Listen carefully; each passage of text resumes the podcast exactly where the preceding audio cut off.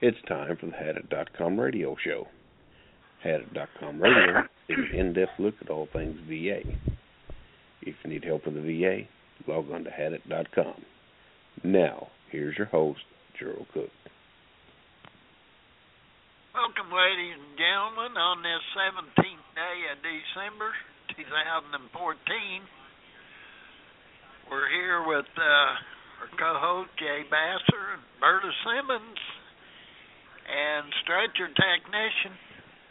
Now Stretch, he's he's out of Arkansas down there, but he's going to keep an eye on the technical side of this thing. Pretty technical, so we got to have a good technician. Uh, John, how are you doing today? I'm doing pretty well in this frozen state of mind. How you doing, Gerald? yeah, it's, it's kind of chilly here too, and I imagine it's pretty chilly up there where Berta's at. Uh, but, I got some good news. oh, do you? Yeah. For you people that have a cabin fever already, like a lot of us do, uh, today's the 17th, so the 20th is the shortest day of the year, so the 21st, is, the days start getting longer again. Yeah. That's great. So that's yeah, so that's one good aspect, and we're uh, seven days away from Christmas Eve. Santa Claus will be flying around the world trying to climb down the chimney, so don't shoot him. Oh my land. uh, I'm gonna set up duck blinds around here.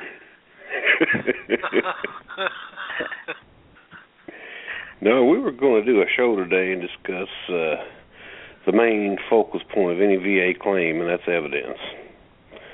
And looking at the records and the information and the history of had it, seems like the biggest one of the biggest problems that we have in a, in, a, in in the claim process, especially for a veteran that's got a claim submitted, is the VA actually looking at the evidence.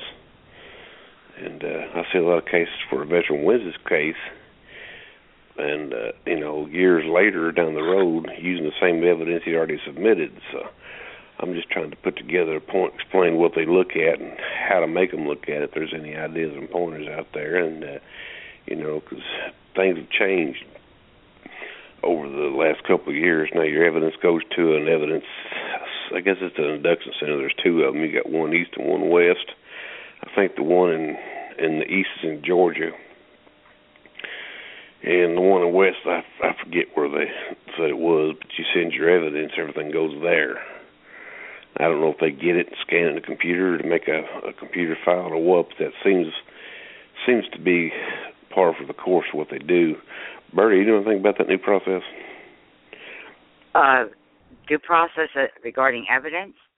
Yeah, when you send your claim, submit your stuff. Uh, well, uh, all I rely on, uh, I don't um, rely too much on what due processes come to mean with the VA, uh, but I do rely on uh, 38 CFR 4.6. Uh, and it's a brief regulation, and uh, of course, I've been griping a lot about it. It had it in the last few years uh, uh, because uh, my position was that uh, veterans could get VA to CUE themselves. The problem with that is it's a regulation I made up, but it's been working for me, and uh, it worked for uh, one or two of our other vets that had it. Uh, 4.6, uh, this regulation is golden, and I think it's the most important one we have. And it, it should fall under the heading of due process. Um, Mhm. It's uh, regarding evaluation of evidence. I'm going to read it. It's very brief, and it's dynamite. Uh, it states uh, the element of the weight to be recorded, the character. Oh, I'm, I'm reading um, the wrong part. There, there's only two sentences to it. Every element in any way affecting the probative value to be assigned to the evidence in each individual claim must be thoroughly and conscientiously studied by each member of the rating board in light of the established policies of the Department of Veterans Affairs to the end that decisions will be equitable and just as contemplated by the requirements of the law. Now, the key word in that sentence is probative. And the next key phrase is every element. So, in other words, every element that is probative to a claim uh, must be thoroughly and conscientiously studied by the VA. Do they do that? No. I've been victimized by that. Uh, their their inability to apply that law, that regulation. Uh, I've been victimized many times, but um, but that's okay because uh, uh, I'll get them under 4.6 uh, in the long run anyhow. But one important, like I said, the most important word there is probative. Uh, it has to be evidence that directly shines value onto the weight that they give the claim. Um, I've seen, uh, for example, I've seen buddy statements that are rejected. Well, mm-hmm. and the VA might say, well, it's not probative, if they weren't in your unit, da da da, this and that. But if the veteran turns around and gets another buddy statement, it could not only maybe corroborate the other one because you know units were in support of each other, uh, but it would raise that level of the evidence to the probative value. Uh, they make judgment calls, John, all the time on probative value. Uh, mm-hmm. They'll skim over lay statements that might contain a lot of probative evidence, uh, but still they're lay statements. Uh, or in my case, um, uh, I can't believe how they did this, but they did it. Uh, they rejected. Um, they didn't reject. They ignored 12 submissions of my husband's autopsy. They never opined on it in any way at all. It was highly probative to uh, two of my last claims. Uh, by the time I got to the board, of course, the uh, board read all my evidence. Uh, that is probative evidence. If I knew more at the time about VA law, I would have asked them right away to CUE themselves on the decision. Uh, also, they uh, the regional office ignored uh, four thousand dollars of my medical opinions, and I even had a service officer who claims that he handed them to the DRO.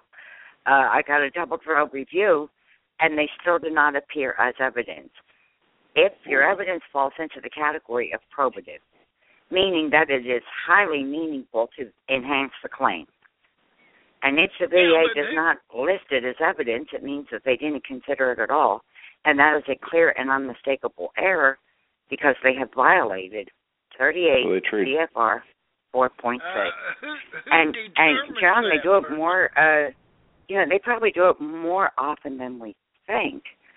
Oh yeah, uh, a lot and claims are emotional. I, I I mean I remember in 1996 getting one of my denials, and um honest to gosh, it, it was the lowest day uh I think of my life since my husband had died because of what they said in the denial. And it took me a while to calm down. And um well, it took me well, I I didn't calm down right away. I called the C&P doctor and then I found out why he had made a statement in there that caused the denial. He didn't have my husband's autopsy. And when he found out that there was an autopsy, he was furious uh, because they had withheld from him, a C&P doctor, probative evidence. The autopsy was in the hands of the regional office, and they did not send it to the doctor for the exam. C&P That's right. exam. That's right. Uh, and that's in my That's more- to the uh, uh, during Shreddergate. uh, Uh, That's I, I almost make per, per, quite. I mean, I, I made quite a think about it. And when I think about it now, uh, I could have filed the same type of claim I've been filing under uh, 4.6 because they defied the regulation. I had an element that affected the probative value of my claim, an autopsy. Hey, Gerald, I've got a question for you. Who, determines what's probative and not? Is that what you're asking, Gerald? Well, um, well, the VA weighs evidence, and of course they own the scale. And I always think of blind justice with the two scales, and they often kick her in the knee, you know, so that one side of the scale falls way low and the other side goes up in their favor. Uh, but then again, uh, probative evidence relies on medical evidence most of the time. And if you have a uh, an IMO, an independent medical opinion that is done in the proper way in the criteria VA is familiar with, uh, it, it will weigh the scale. It will balance the scale. I mean, we don't have to go beyond balancing the scale for relative equipoise, and that's when benefit of doubt kicks in. Well, so uh, have you any read, independent? Pardon me. Go ahead, John. When you read four, when you read four point six a ago, uh, it brought to mind that uh, it needs to be updated to the current uh, current standards in uh, the actual nomenclature and the actual wording needs to remain the same as far as evidence. But what needs to change is where it states that the rating board will look at. There's no longer a rating board, and it changes to the rating personnel because it might give them an out because that record that that yeah. was written back when they had the old rating boards and you got your denials because uh, uh your claim was not well grounded before the VCAA back in 2000. You remember those yeah. days, right? So that should uh, be looked at and A lot of those claims probably were well grounded at the time. Mm-hmm. Uh, but then again, on the other hand, without the VCAA, a lot of veterans would not even know what evidence to send in. Uh, uh, my first claim was in 1981. Uh, I had lost an Army husband because of a brain tumor. Uh, the VVA told me to go to see one of the service officers. Uh, he wrote one sentence on the claim form and One never sentence. explained to me that I would have to support that claim with medical evidence. and um you know, and, and of course I lost the claim. And when I think back, uh the surgeon at the time did make a statement in the medical records that could have helped that claim to be awarded. Mhm. But then again, uh I didn't know any better. Uh and I never fought back over it at all. And um but uh maybe it was denied because they said it was not well grounded. It, that must have been the reason, John. It was nineteen Well, that was their that was their that was their uh cop out for everything back then. Yeah. It was that, that was a, yeah. a mantra. yeah. But so, the that's not wrong. VCAA Act, it changed everything. But then Yeah. again, it also prompted uh, so many remands that that's part of why we have backlog today.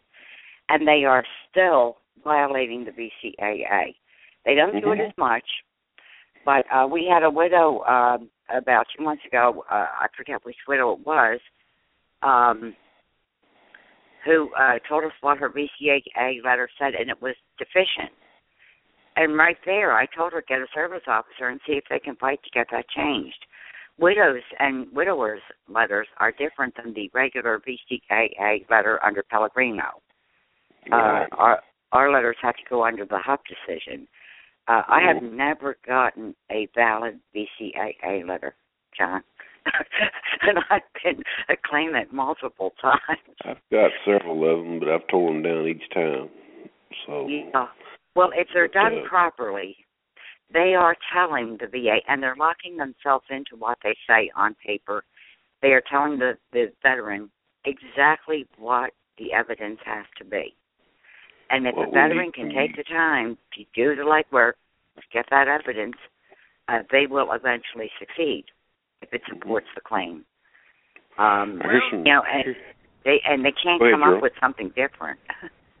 Now, Go ahead, uh, if you have a buddy statement that uh, that can be classified as proverbial if it has uh, where they witnessed uh, uh, medical uh, something to do with medical. Uh, well, it it should be uh, considered as, as good evidence, uh, Gerald. Uh, buddy statements. So I've written a few uh, articles that had it on them. Um, Mhm. buddies, you know, they have to testify, and someone suggested that they file a, an actual affidavit. I thought that was a great idea. A buddy has to be, is good. Yes, I I would prefer Yeah. an affidavit. and uh, if they're not in your unit, and uh, it, it it's problematic. But if they were in support of your unit and whatever they did put them at the same time and place yeah. to personally witness the event that caused you a disability, that's a logical buddy statement. Uh, the Mhm. VA will call up or email buddies. Um, Oh, you know, yeah, they'll have personal contact. Huh? Look at Robert. Look at Roberts. Oh, I was thinking about him uh, this morning. um, when I saw that evidence was going to be our uh, topic. I'm always on the Oh. fence about the Roberts, uh, Keith Roberts you know, situation. See, we think Uh, I- statements. You know, we think buddy statements are good for your claim, especially if somebody actually witnessed an event or an issue that happened to you in service and remember it and can write it down as to as to what they saw and how it happened. But the VA Yeah. doesn't call it buddy statements; they call it lay evidence. So does that mean Yeah. they can lay the evidence aside and go on something else, or what? Uh, well, I think it's a cop out for the VA because although it, uh, lay evidence can be is is good, like you say, if the individual was there and actually witnessed uh, Absolutely. certain things, yeah. Uh, Here's I my strongest- is Here's my strongest advice for any veteran, even compl- even even contemplating or even wanting to file a claim. You know you're going to file a claim and you got an issue. You go to your VA doctor, any doctor, except for a mental health issue. Uh, for any physical issue, when you go to your doctor, you take that DBQ form and you have them fill it out for your issue. You submit that with your with, with your information and your evidence. It's very important. Yeah, You know. it sure is. Uh, But now the biggest- Oh, the biggest hurdle to overcome the VA is your medical nexus. Even if you've got stone, ironclad, in concrete proof that this event happened to you in service, you have to have someone to say that your current condition and your current injury is part of that issue. And it has to be written in such a way that it's undebatable.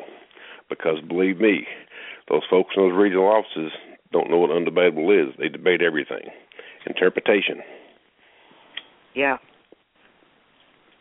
Yeah, and they have their own interpretation. Bear in mind that. Uh, so Yeah, they've got you one gotta have it such as such a format that their interpretation can only be one thing, and that's the Yeah. correct thing. It shouldn't be this hard, folks, but it is. Yeah. One thing about uh, lay evidence too, John, uh, family members can submit lay evidence. Um, but of course, the VA is already going to consider that this is a biased person, you know, Mhm. giving lay evidence. But on the other hand, uh, uh, I've submitted lay evidence uh, numerous times um, from my husband's claims that he had in his lifetime, but I bore it out with facts from the medical records too. And uh, when I won the Nehmer uh, CUE claim, uh, and then they awarded the HB uh, housebound, as well as 20 years after the fact, they finally awarded 1151 for his 100% stroke. Uh, I had given them uh, lay evidence that he was housebound, but it was all borne out by fact in his records. Right. Uh, you Even know, letters from your he- family. You know, even letters from your family help. Yeah, yeah, yeah. Let me give you a little And- tidbit. Uh, I want to give a shout out to Dr. Craig Bash, folks. Uh, last week, uh, I forget the date, but uh, Dr. Bash and uh, John Dorley attended a hearing in the regional office for a veteran. Flew all the way Oh, into yeah. Kentucky, Berta. And uh, Mm. this veteran is a elderly veteran. Uh, he's a World War II vet, and the VA had been shanghaiing him for years over a tuberculosis claim. And uh, Huh. So they get all the information together and get inside the hearing, and the veteran's got two important folks with him. That's his daughters. He's, and uh, one's a RN, one's a LPN. Oh. I think they talked about this on the show, or maybe I talked to Mm. Dr. Bash on the phone about it. yeah. Oh, good. So. Uh, so you got you got Dr. Bash, and RN, and LPN, and was John Dory there too? John Dorley's on the phone. Oh. He led the whole thing from a speakerphone. oh my gosh. It's pretty cool. But uh, Dr. Bash really did a good job. I'm, I'm waiting on the transcripts now of it, but uh, it seems that things might start happening in this case because it was been it's been years and years Boy. of uh hiding behind trees. Boy.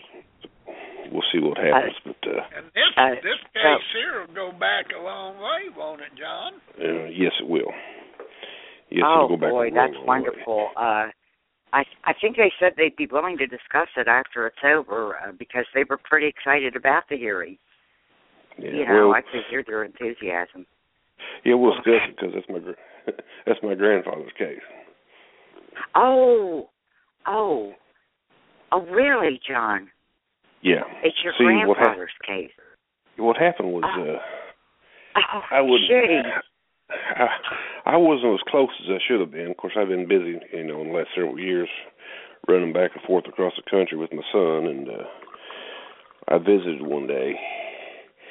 Got talking to him. It was one of one of his good days, and uh, he explained that he was only thirty percent service connected. And I said, "Say what?" So uh, we got everything. To, we got everything together, and I started looking. And I said, "This ain't right." you know, and they'd had all these DSOs helping them for the years, and folks, it was a mess. One of the biggest messes I've ever Oh. seen. Oh, And uh, so I said, "There's only one, one way we can win this." So I got the information together, and we sent it over to some folks, and they looked at it, and they jumped on it. So that was an issue. Uh, they're pretty slick issuing their denials. They uh, tried to discredit Dr. Bash on the evidence, saying that he was a more or less treated him like a layperson because he didn't examine the patient. It was an IME or O, what they call it. So what happened was we changed that IMO into an IME with an examination. He came in and sat down with the veteran and talked to him and examined him and wrote a secondary. And then uh, they got the denial letter, and it just, I guess it left a bad taste because they said, okay, we're going after this one. so we'll see what happens in the near future. We'll do a show on it. So they treated that evidence, even Dr. Bash's evidence, as a lay statement. They tried to How discredit. could that be? He wouldn't be a lay person. Yeah. They tried to discredit anything. Oh, I see. Yeah. Uh, they wasn't Okay. going to accept his credentials. Remember, this is non-adversarial, right? Oh, yeah. I hear you. Uh, that's uh, that's just unreal. Unreal but, uh, what you run into dealing with the VA, and they're supposed to assist the veteran, Mhm. not throw throw roadblocks out in front of them every time they turn around. Roadblocks. It's, uh, that's them big tank teeth to keep the tanks from coming in. Yes, but Berta, evidence wins claims, doesn't it? Oh, Berta, uh, Berta, her her phone quit or something. No, she dropped Uh, out. Yeah, she dropped. Uh, Mm. She'll probably, she'll probably, I'm sure she'll call back. Uh, but anyway, that's uh, it's horrible, by the way, the VA does. Why don't they assist veterans uh, with their claims instead of doing what they do? Uh, You know, I see things improving, Drew. I don't know why, but I do see things improving. I do see improvement. I do see improvement. I see improvement on the claims that should be awarded that are, you know, no brainers. Um, you know, folks are getting awarded pretty quick. yeah. If you've got any level of complexity in your claim, any level at all, it's going to take you longer. you're right. And You're right, John. You're right. a You lot know, of uh, a lot of these cases they just don't want to make a decision. You know, they're, they're afraid to make a decision. So I guess they want you to go to the BVA. Let the BVA decide it. I don't know. That's the way I feel. Well, that's how I feel too, because uh it's very easy to sit there, read a claim, and deny it, and you know either the veteran will appeal or not. But but one thing for sure, that you now get it off your desk. You know, and then you don't have to worry about that claim for two or three more years unless it's remanded back. And if it gets remanded back, it's probably going to be handled by somebody else anyhow. So to Yeah, me, once the it's- denial. Once it's denied, it goes off their record. and It's complete. It's, it's to them, it's completed. Yeah, yeah, they're done with it. Uh, the fact that they ignored evidence or uh, didn't apply uh, laws correctly means, uh, at that point, nothing to the VA. And what I don't get is this: uh, it seems like the secretary, you know, he may be using his power to can uh, some of these people that were responsible for these long wait lists. And um, uh, why can't he start canning people who are responsible for basic errors in their claims? I mean, like it's like last week. It was kind of funny what I said at the board. Uh, according to the BVA, now I read their annual reports to Congress. The uh, annual report for this year will not be out until next month. But uh, what I've noticed over the years, particularly at my regional office, is that when the inspector general would go in and inspect claims, they would only inspect maybe 90 to 100 claims. yeah, it's percentage And my, huh? It's a quality yeah. assurance thing. That's percentage based. It does. They don't do Yeah. everything. They don't. and, and they're consistently finding at my regional office a 16% error rate, and that Mhm. seems to be the national average error rate for what I've been reading over the years uh, in these uh, BVA uh, annual reports. And I made a joke and had it. I said if everybody that went to McDonald's ordered a Big Mac, but they got a 16% of them got a fish sandwich instead, uh, this would be an, a, a, a national uproar. And to me, that's saying that 16% of most claimants are getting a fish sandwich instead of a Mac.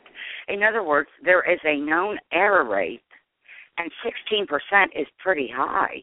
And that's Yeah. out of 90 to 100% of the claims that the the inspector general looks at. Now And I wonder who. pretty high. Huh? Good question there. When they go into a regional office to look at this stuff, I wonder if they pick their own claims or are those claims provided by the regional office for, them to look at? That's I a have good no question. idea. 'Cause a lot of Uh, I have no idea. Uh, uh, they've also found that a lot of uh, temporary 100% disabilities that should be uh, have been proposed to reduce were not being handled properly. That surprised me because the VA is very quick to say, "Hey, we made a clear and unmistakable error in your 100% award, and because of that, we mm-hmm. have proposed to reduce you."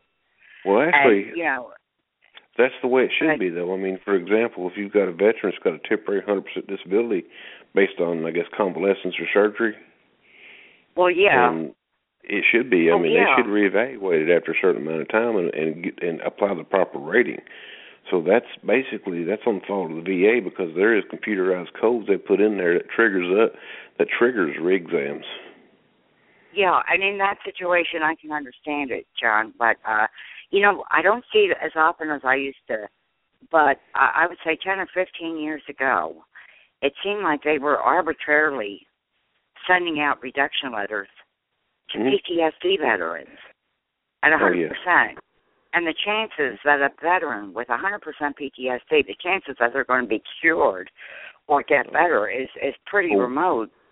And as they age and and and get you know incur other disabilities, the chances Mm-hmm. are are good that that PTSD is going to be aggravated beyond a hundred percent rating. you know, uh, uh, it, it's just kind of um, ridiculous. But uh, lost contact with the station, and I had to call back in, and I missed something that you're saying, uh, which in a way I do agree with. You you say that you have seen some improvement. I've seen some improvement in slam dunks and things like that, and claims Yeah. that Yeah. people are getting awarded. You see it on Hadit a lot more and more. You know, people are getting awards for this and that. They're getting thirty percent for whatever. But I was explaining if you have any complexity in your claim at all, then it's a different. It's a whole different ball game. And I think the full developed claims process is really responsible for a lot of the success. And uh, you know that shows that the veterans are more educated and they're listening to folks and they're coming on to Hadit in places and learning the system and learning how Yeah. to do their claims. Plus, they're getting Yeah. good help, and uh, that's that's Yeah. the issue. They are, I mean- uh, John, and I think that that it, it's that if you see an improvement with VA, which I do too, uh, I think that uh, we should pat ourselves on the back because I think a lot of that improvement is coming from veterans getting educated. Uh, they may never join our site, but we get a lot of people reading as guests every day. And every once in a while, I check uh, the um, oh, I forget what it's called, where you can see what guests are reading, the subject mm-hmm. matter, and mm-hmm. uh, it, it, it's phenomenal to me because they are getting stuff that that comes from maybe older posts, uh, and hopefully they're getting current information from that post. And people uh, are going back years. Yeah, they're going, and uh, yeah, they're going it, back years. It's, it's pretty exciting to see that. Um, uh, like you say, veterans are better educated. If they can Google uh, Hadit and get on our site, they can also do a lot of googling and yahooing and searching for the evidence they need. And uh, I think the internet is. I used to call it our greatest weapon. I, I hate to call it a weapon, but it, we have to combat denials, and we need weapons. Oh, and I think the internet resource. is. Yeah. Yeah, yeah.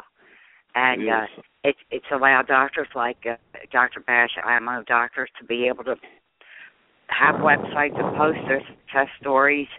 Uh, well, just like technology now, the cell phone has taken the home phone and just about made it a dinosaur. The internet might make libraries the same thing. What do you think about that, Gerald? Well, I wouldn't like that. I like books. Uh, mm-hmm. I like the libraries. Uh, I think they're a good source for research. But you are you are right. Uh, the internet is uh, replacing a lot of that and a lot of books and uh I don't know. I like to read things in a book. I like a book yeah. better than I do. Yeah, books are good.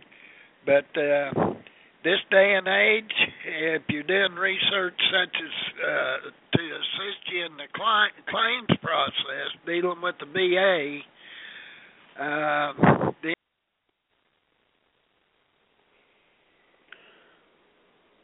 well, I guess we got some bad connections on the show today, folks. Uh, I have to get them back. Um, Stretch, you still on?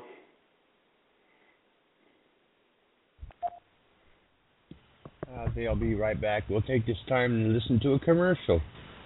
There you go. This is Jay Basser, one of the hosts for Hadit Veterans Radio and the Ask Basser Show.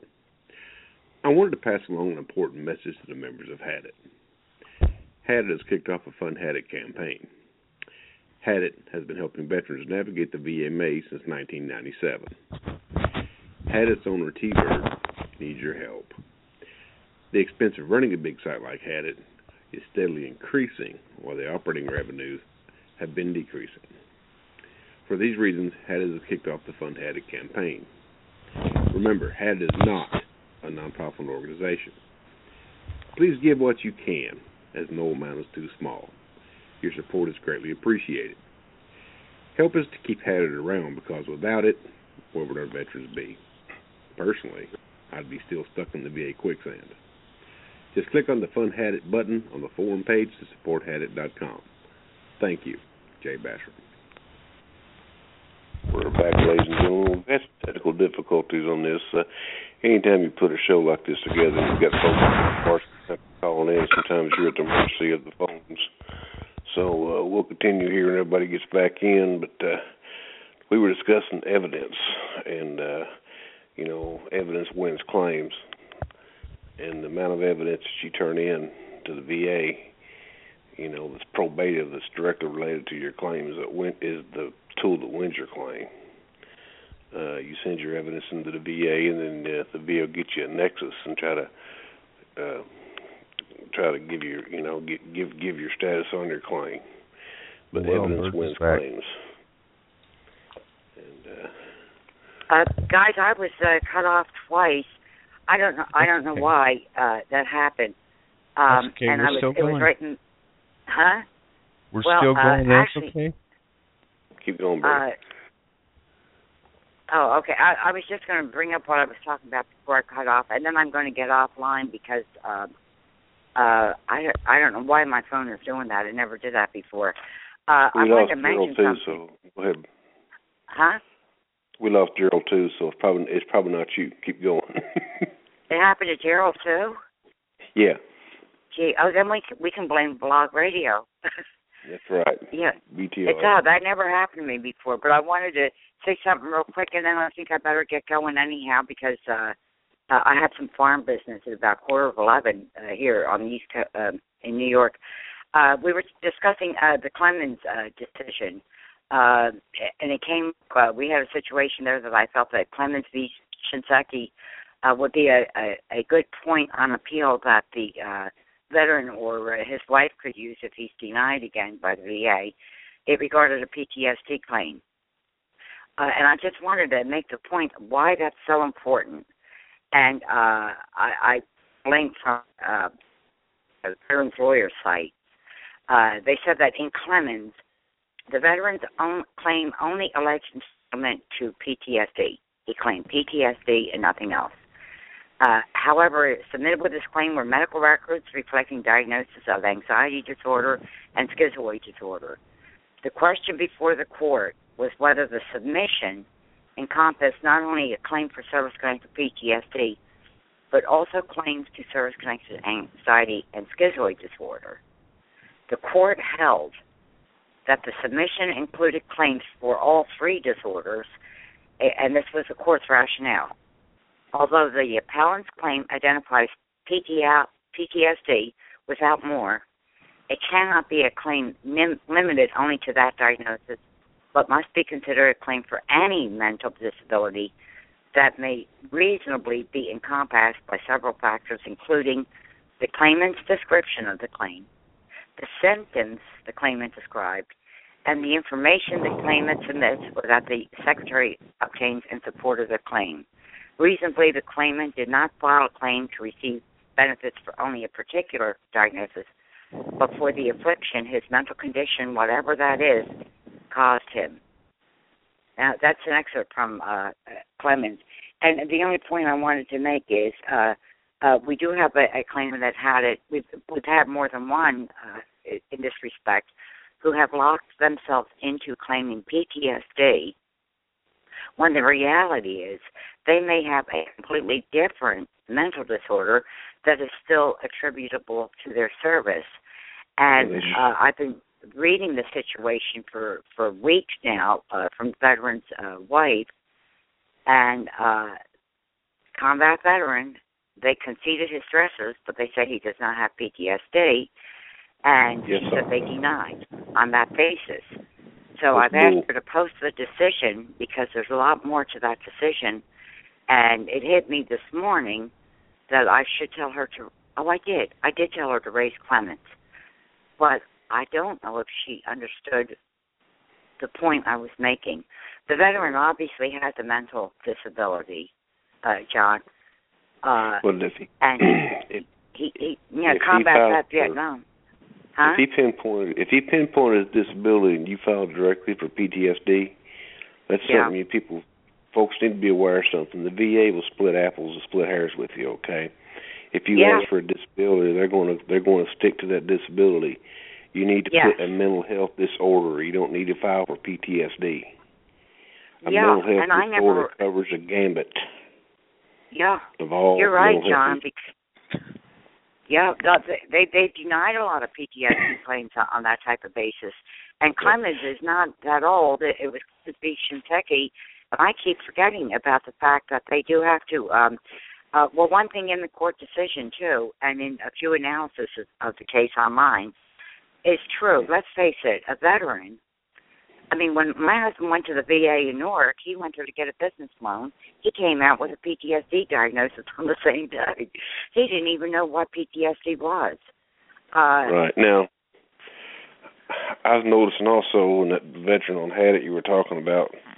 Uh, yeah. This person's a combat Vietnam veteran. Is that correct? Yes. Okay. Then what in the uh, excuse my language hell is the VA saying we verified your stressor? Because if you're a combat veteran, your stressor is your stressor is your combat. That's an automatic. Right. They shouldn't have to verify that at all. Right. So that I tells me that- they're looking to they're looking to deny that claim anyway.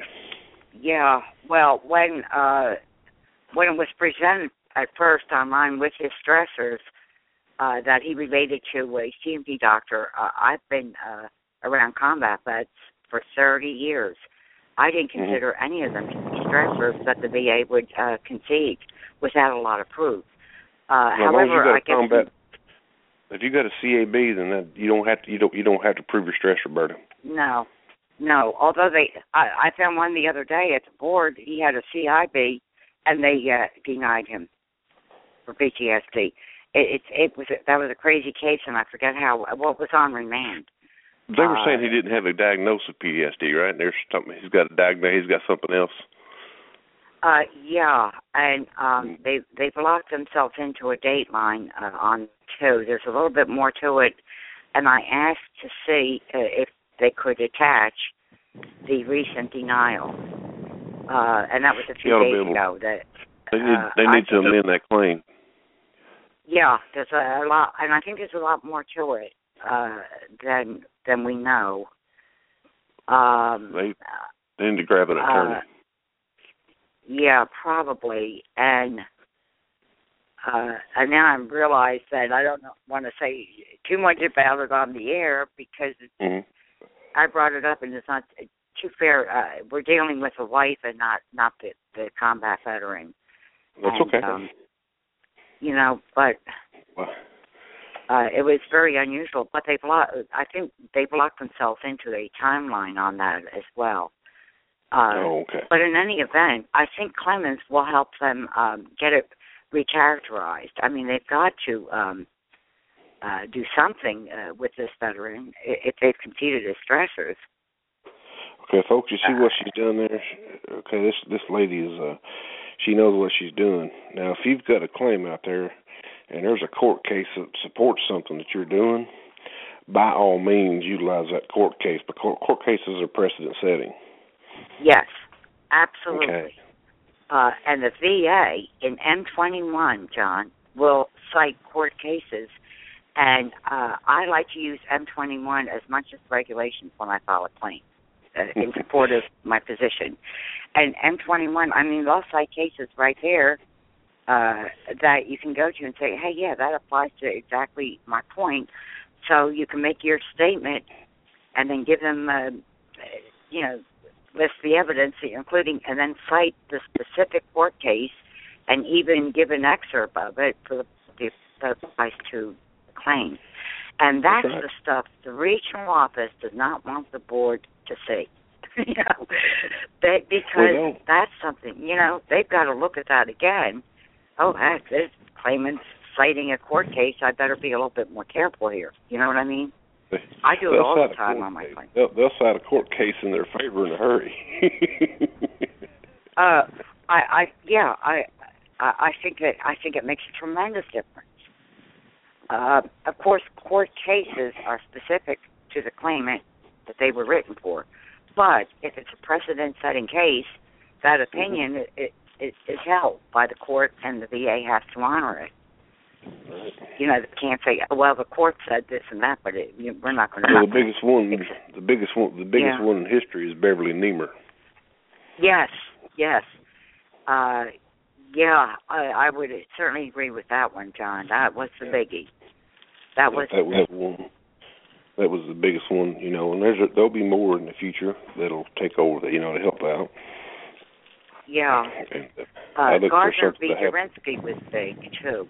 Uh uh Gardner V. Ju- Jurinsky um was um oh, filed before nineteen ninety five. I don't know the Right. exact date. And up until that point, a veteran could claim Section 1151 uh, negligence without proving much to the VA as far as negligence was concerned. Uh, after Gardner, and I forget, it's been so long.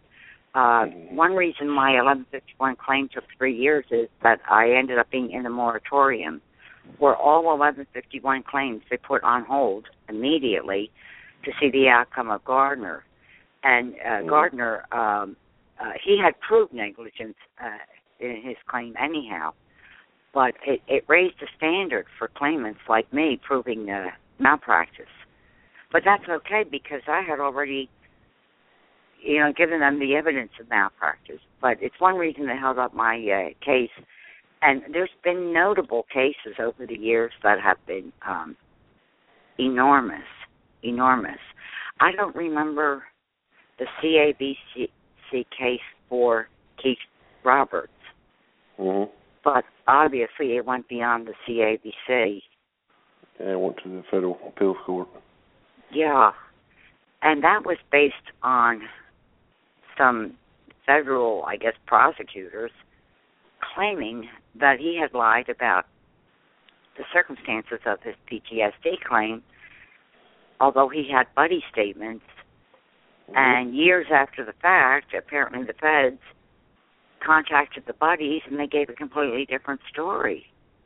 I mean, how does Yeah, that happen? Uh, there Yeah. There was a show we did with Bob uh, some time ago, and he explained the whole thing to us about the Roberts case. Yeah, And, he's uh, an expert was- on it. Yeah. That was a tricky deal, anyways. Uh, Roberts it, was, it a- was. Uh, I kind of feel, and I've been, always been on the fence about those buddy statements uh, because I remember reading the CAVC case, but I don't re- recall what it said. But what bothered me the most, John, was that I felt that the VA uh, decided to make him um, the benchmark don't commit PTSD fraud case. You know what I mean? And I think all the attempt was to scare all veterans with PTSD. And I don't Yeah, think it, it, you know I think it failed because if you don't if you can't prove your stressors and they're asking for proof, you're not going to get an award. Uh, you know what I mean? Uh, and and so, I mean I've been working with PTSD vets for 30 years. Uh, I've met wannabes. I've had people come sit in my house and tell me a story that was a crock of crap. Mhm. And I remember uh, years ago believing the veteran, you know, always giving them the benefit of the doubt, which I try to do. But uh, there are wannabes out there that will try to manipulate people into um, supporting a claim that has no basis whatsoever. You know, and you can't do that. You, you can't. I Yeah, mean, you I was even yeah, I mean, I, I, and I've heard some pretty wild stuff.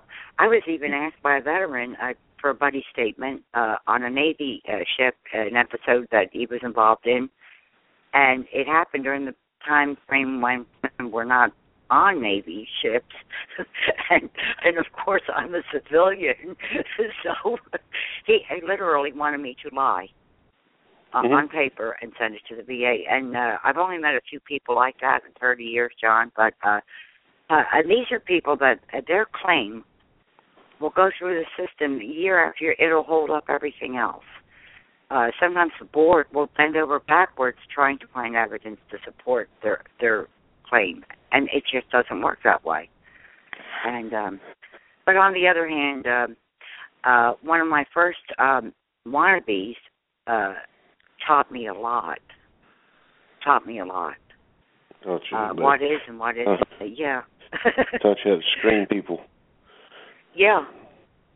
Well, I, I realized uh, how um, his his story seemed probable, but in the final analysis, uh, it was uh, impossible.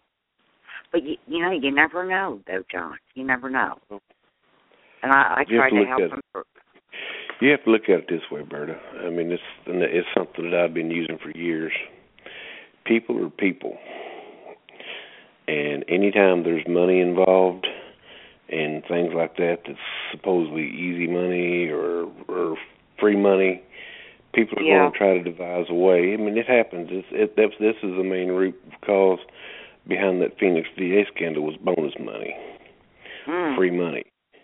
It happens in the world. I mean, you have people that's trying to get money every day. You got these scammers and and these con artists who try to take your money. Oh yeah. And the same thing happens within a disability system. People are going to try to play the system and get money that don't deserve it. Uh, Yeah. It's not a bad thing for the people that actually deserve it. It does take away from them, but it causes Yeah. the system to slow down. It's a roadblock. You know, and the And VA's got to take extra steps to to offset and combat those situations. Yeah, I, and I think it's it's less than zero one percent of any veteran that's really going to take the chance of lying on a an application for compensation. Uh, but they're out there. Uh, I remember when the uh, Inspector General was reading Hadit in 2005. Do you remember that, John? Yes, I do. Yeah, and of course they found that we were not in any way attempting to help veterans shape a bogus PTSD claim. You know, I mean, uh, there was quite a to do about that. Uh, I just got some interesting news from um, a lawyer who's also a disabled vet who claims that the C&P doctors have their own little website where they are discussing how to uh, not uh, award PT, not diagnose PTSD. That's against federal and law. I, yeah, and uh, That's the same under the update. That's the same Huh? as having a blacklist. That's the same as the federal blacklist. You know, you put people Yeah. on blacklist to keep them getting benefits and stuff. boy, You know, that's that website shouldn't be allowed. And if it is, it needs to be brought to the attention of the authorities. yeah, he gave the link to the site, but and I went to the site, but of course, uh, there's some way you have to register uh, and get into the site. But he said it is. Uh, uh, somebody gave him a tip. They said this is for the C&P doctors at the VA. Uh, but he gave his story. I was going to post it as had it, but I want to look into it a little bit more before I post links to uh, what I'm reading because it's very, um, it's very upsetting. Uh, uh, I hope it isn't true. Uh, Definitely. uh, you know, uh, but yeah, but um, but I don't know. But I think the main thing uh, uh, f- about evidence, uh, John, you know, getting back to our topic, uh, every claim is a story. It starts out as a story, and then the VA is often going to tell you, "Well, we don't have enough evidence. You got to prove your story." And when the VA asks for proof, they mean business. Otherwise, you will not win the claim. And um, so I've noticed a lot of our veterans, this website, boy, they'll get their ducks in, in a row in a heartbeat. You know, like like Mhm. like they'll, they'll join, and some of them are at a loss of all the acronyms we use and all. But before you know it, those veterans that are really, you know, on the ball and they want to get it done right because they see how many problems they see it right at Hadit, how many problems can occur if you don't do the legwork yourself. And uh, give we, we've got some, yeah, we've got some very smart members. I mean, I'm very proud of the site. Uh, you know, and uh, these success stories are, uh, you know, they're a learning experience for everyone. It's true. Let me give a shout out to the active duty folks for still in the service. We do these shows the benefit these veterans to you know, try to help them to do the right thing on their claims. If you're an active duty person, you make sure that if you had any any inclination of filing a claim when you get out of service, make sure you've got your information when you get out. Get copies, whatever you got to do. If you do that, you're a lot better off. Absolutely. Don't leave the military without those medical records, the SMRs, and contact information from some of the friends that you've made in the military. You never know, John, when they're going to need a buddy statement.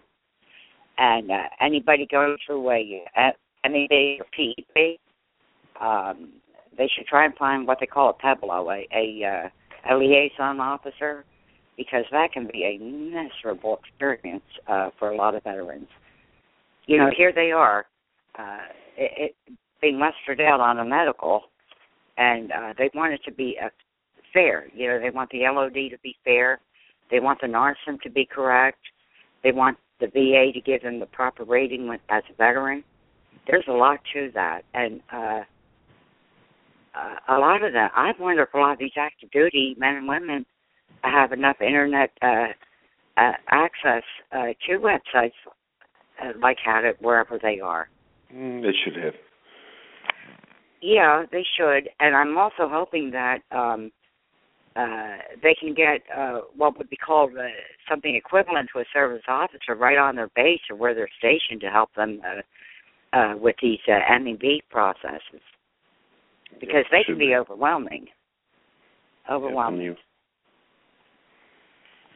But uh, Well, wouldn't it be better if if uh, you know they had an ailment or something that they were aware of or an injury to try to get uh, service connected while they're still in the service? yeah, well, a lot of them are trying to do that, uh, Gerald. Uh, I know a little bit about the process, but not a lot. Uh, and you're absolutely right. And of course, uh, if they're if they're being uh, MEB'd out, uh, the military is already well aware that they have in-service medical issues. Uh, but I think that in most cases they can start that VA process too. And uh, I think the NARS, I'm not sure if the NARSUM will give them a rating or not. But uh, Uh, it, the VA, like they would. Uh, yeah, they get some sort of a rating. But uh, uh, that would be a good show to have in the future if we could find an expert on how it works. Uh, because I'm sure, as a civilian, I have no idea how that works, and I can give links uh, when we get questions on it. But uh, but it, it could be very important to do a show on that. we would have to So- find someone that was service connected while they were still in the service, and then Yeah. uh, Uh, well, we've got some members that had it uh, that that have gone through that. You know. well, uh, then they if we could have get an idea. Yeah. It'd be great if we could contact a JAG officer or a Peblo, uh, because uh, they they should know the nitty gritty. But uh, Peblos, I tried to contact find a few of them for a veteran uh, about a year ago. It had it, and what kept popping up is uh, job openings for Peblos, uh, physical evaluation board liaison officers. And they're, the military, they're they're trying to hire these people, and uh I always say to this friend of mine, he's 32 years military retired. I always say to him, you know, the military and the VA, they were not prepared for OIF, OEF. They just were not prepared. They should have Peblos at every base, I would think, but they don't. They don't. Uh, Well, they know we'll have Peblos at the at the remaining bases now pretty soon because there's not going to be very many bases or very many soldiers. Oh, to, well, well, you- you're right about that. Yeah, John. Uh, that's another cause of concern. yeah. Uh, that's a whole 200 shows right there. Yeah, Uh, our remaining aircraft downsizing carrier. military. yeah, boy. That's Boy. worse than that. dangerous. It's worse than that. The sequesters got us in bad trouble right now because of the maintenance on Navy ships. They're in line to be worked on. There's a lot, lot bigger issue than that. Our readiness is not ready. Boy. So, Boy, oh boy. yeah. So it's not, uh, it's not a pretty sight, folks. No. Not pretty at all. Yeah, so that's the main line. It's not very good. Not very good at all. I like we talking about the Pueblo because that was a that was a famous ship.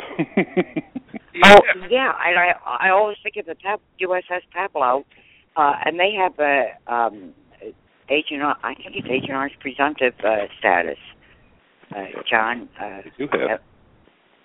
Uh, They do have. correct me if I'm wrong. They have some They're on the special list. status. It's on the list.